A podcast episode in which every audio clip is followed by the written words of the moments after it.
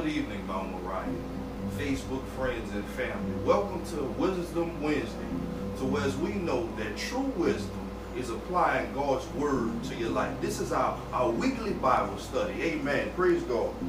Uh, this, this evening, we're coming from Romans chapter 12. Romans chapter 12. And our topic tonight will be dedicated service. Amen. Gracious eternal Father, we say thank you, Father God. Thank you for your bountiful blessings. Thank you for your mercy, your grace, and deliverance and favor, Father God. Thank you for everybody that's viewing right now. I'm asking you, Father God, to touch them, Father God. Enlighten their eyes, enlighten their understanding, so they'll be able to receive the word of God. In Jesus' mighty name, amen. Romans chapter 12. Romans chapter 12, verse 1. It says, Therefore, I urge you, brothers and sisters, by the mercy of God, to present your bodies, dedicating all of yourselves set apart as a living sacrifice, holy and well pleasing to God, which is your rational, logical, intelligent act of worship. Let me read that again. We're on Romans chapter 12, verse 1. Therefore, I urge you, brothers and sisters, by the mercy of God, to present your bodies, dedicating all of yourselves set apart as a living sacrifice, holy and well pleasing to God, which is your rational, logical, intelligent act of worship. I'll be coming from, I'm coming from the Amplified Version. So let me ask this question. How do we present ourselves as a living sacrifice? How I, I want you to ponder on that for a second. How do we present ourselves to God as a as a living sacrifice?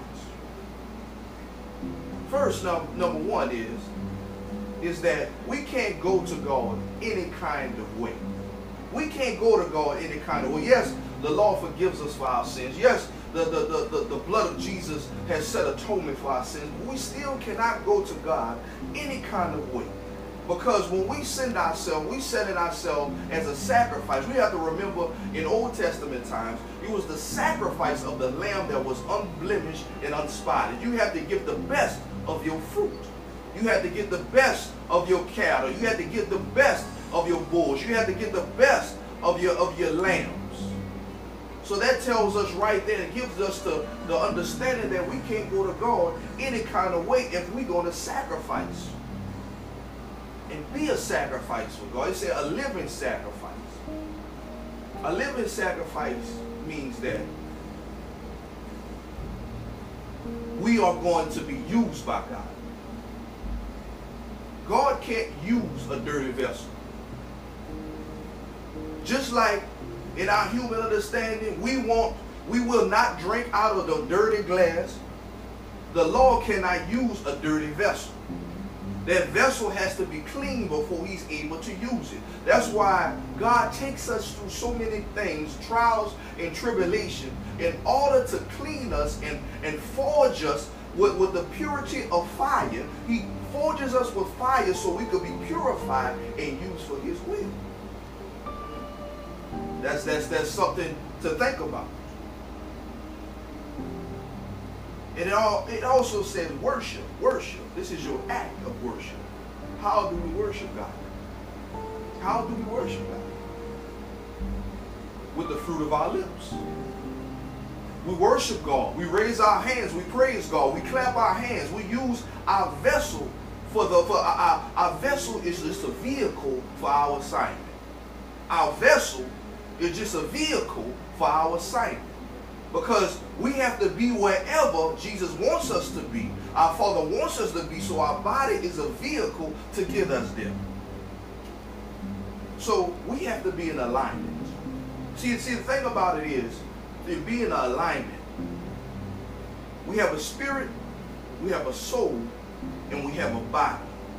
Our spirit is already connected with God, But sometimes our soul gets out of alignment. Our soul is our, our intellect, our emotions, how we feel or how we think. Our soul gets out of alignment. So therefore, if the spirit is here and the soul is all the way over here, and the and the, and the body is going to go where the where the, the, the soul goes, because if I'm feeling certain a certain kind of way, and I say, well, look, I'm not going to go over here. I'm not going to do that. I'm not going to participate in that. Our body follows. But for us to have total alignment, spirit, spirit, soul, and body. Holy and well-pleasing to God, which is your rational and logical, intelligent act of worship. Verse 2. It says, And do not be conformed to this world any longer with its superficial values and customs, but be the transformed and progressively changed as you mature spiritually by the renewing of your mind, focusing on godly values and ethical attitudes, so that you may prove for yourself what the will of God is, that which is good and acceptable and perfect in his plans and purpose for your life. I, I know there was a lot people of God, but we're gonna we're gonna break it up right now. We're gonna go in and we're gonna take this thing piece by piece. It says that and do not be conformed to this world. Uh, and do not be conformed to this world. We have a lot of things going on right now. We have a lot of fear going on. We have a lot of things that are be, been spoken into our ear gates, and we have a lot of things that have been but coming through our eye gates, and we've been speaking a lot of things that's coming through our mouth gates. And all these things, either they coming through or going in or coming out, or not within the will of God. So, how do we get in the will of God? Do not be conformed to this world, but be conformed by the renewing of your mind. So tonight we have to remember that we're in the world. I'm talking to the church and the people, the people of God. We're in this world, but we're not of this world. Now, what exactly does that mean? That means I have to function in this world. I have a job to go to. I have things that I have to have rules and regulations to follow. But at the end of the day, our supreme ruler is the Most High God. We know that we have a, a higher authority to answer to. That's what that's saying. Even though because when we have, and it will come, to where we have to stand on the word of God versus the world. That's what Jesus did. That's what Jesus did. Jesus saw things that, that, that wasn't in the will of God. And Jesus had to stand up and say, this is not in the will of God. And we'll be, as long as we're Christians of the Most High God, and long as we blood-washed believers, we're going to have to go through something like that. But here it says, do not be conformed to this world. This Sunday, it was a scripture from Isaiah uh, chapter 8, verses 11. It says that conspiracy, conspiracy will, will, will, will rampant in the land. But you are not to speak as they speak. That means that you're not ought to think like they think, but think on the word of God. Anything that is beautiful, anything that is pure, anything that is lovely, you focus on that because these are the things that God has given you. But if I go and, and do like the world does and conspiracy this and, and conspiracy that and, and, and, and everything, and I get myself involved in all of that, therefore I'm taking my soul out of alignment with my spirit and my body, and I'm totally out of alignment with God. See, we have to know the supremacy of God. We have to know the supremacy of God. Now, when I say the supremacy of God, I mean the, the, the sovereign ruleship of our God. That means there's, no name higher than the name. It says in Colossians, if you if you can mark this scripture down, and it says Colossians chapter 1, 16 through 18, it says, For in him all things were created things in heaven and on earth, visible and invisible, whether thrones or powers or rulers or authorities. all things having been created through him and for him. He is before all things, and in him all things hold together. And he is the head of the body, the church. He is the beginning and the firstborn from among the dead, so that in everything he might have the supremacy. The supremacy of God. That means there's no name above his name. There's no name. No name above his name. That means his rulership. Let me let me go in a little deeper. And, and this this is this is this is not milk. This is this is meat for the believer. They say, God, for him all things were created, things in heaven and earth, visible and invisible, whether thrones or powers or rulers or authority. So you know what we tell the enemy? You know what we tell our adversary? We tell our adversary the same God that made you, made me. But my God has given me authority over you. Ah. Y'all not hearing me. Y'all not hearing me.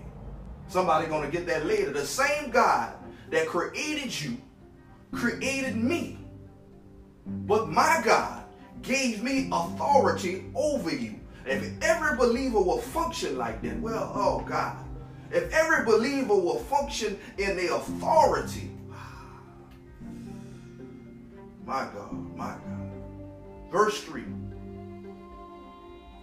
For by the grace of God given to me, I say to everyone of you not to think of yourselves more highly than they ought to, but think, but to think so as to have sound judgment, as God has apportioned to each a degree of faith and purpose designed for service. The Bible says, think, don't think of yourself more highly than you ought to. The word says in, in Galatians 6, verses 4 through 6, don't compare yourself to one another. Too many times in the body of Christ, we compare ourselves to one another. What shouldn't be done. Everybody has their own burdens to carry. Everybody has their own responsibility. So when I compare myself to someone else, I'm saying, God, what you the gift that you given me is not good enough. I want what they have. But yet, that's why the Bible says, do not compare yourself. Don't think of yourself more than, than you are. Don't compare yourself to one another. Because God has a portion, each a degree of faith, each a degree portion. That means everybody gets a amount. Everybody gets a amount. Now, that's up to God. That's up to God. But for, verse 4 says, For just as in one physical body we have many parts, and these parts do not all have the same function or special use, so we, are, we who are many are nevertheless just one body in Christ. Individually, we are parts of one another, mutually dependent on each other. Now, in this scripture, what the what, what the scripture, the writer is saying that we are one body in Christ. So therefore, the foot can't tell a leg, I don't want to do my job because I want to be able to. The heart can't tell the lungs. The lungs can't tell the heart because they need each other to function. So we can't be against one another in the body of Christ. Do you know the human body has to function in harmoniously, harmoni- has to function harmoniously for you to not have disease. Now, listen to what I'm saying. The word disease, imbalance. Imbalance in your body. Discord in your body. So that everything has to move. Everything has to, your blood has to circulate. Your heart has to do its job. Your liver has to do its job. Your kidney has to do the job. Every part in your body has to do its job to prevent disease and imbalance. The same thing for the body of Christ. Everything has to have a function. You can't say I I can't be on my job because I feel some kind of way or or I'm emotional about a particular situation. This is not what God. This is not God's uh uh, uh, uh, uh, requirement for the church. How is the church going to edify the world and bring the world up when the church is at odds with one another inside the church? So we who are many are nevertheless one body in and individually we are part of one another mutually, dependent on each other, since we have gifts that differ according to the grace given to us. In Jesus' mighty name.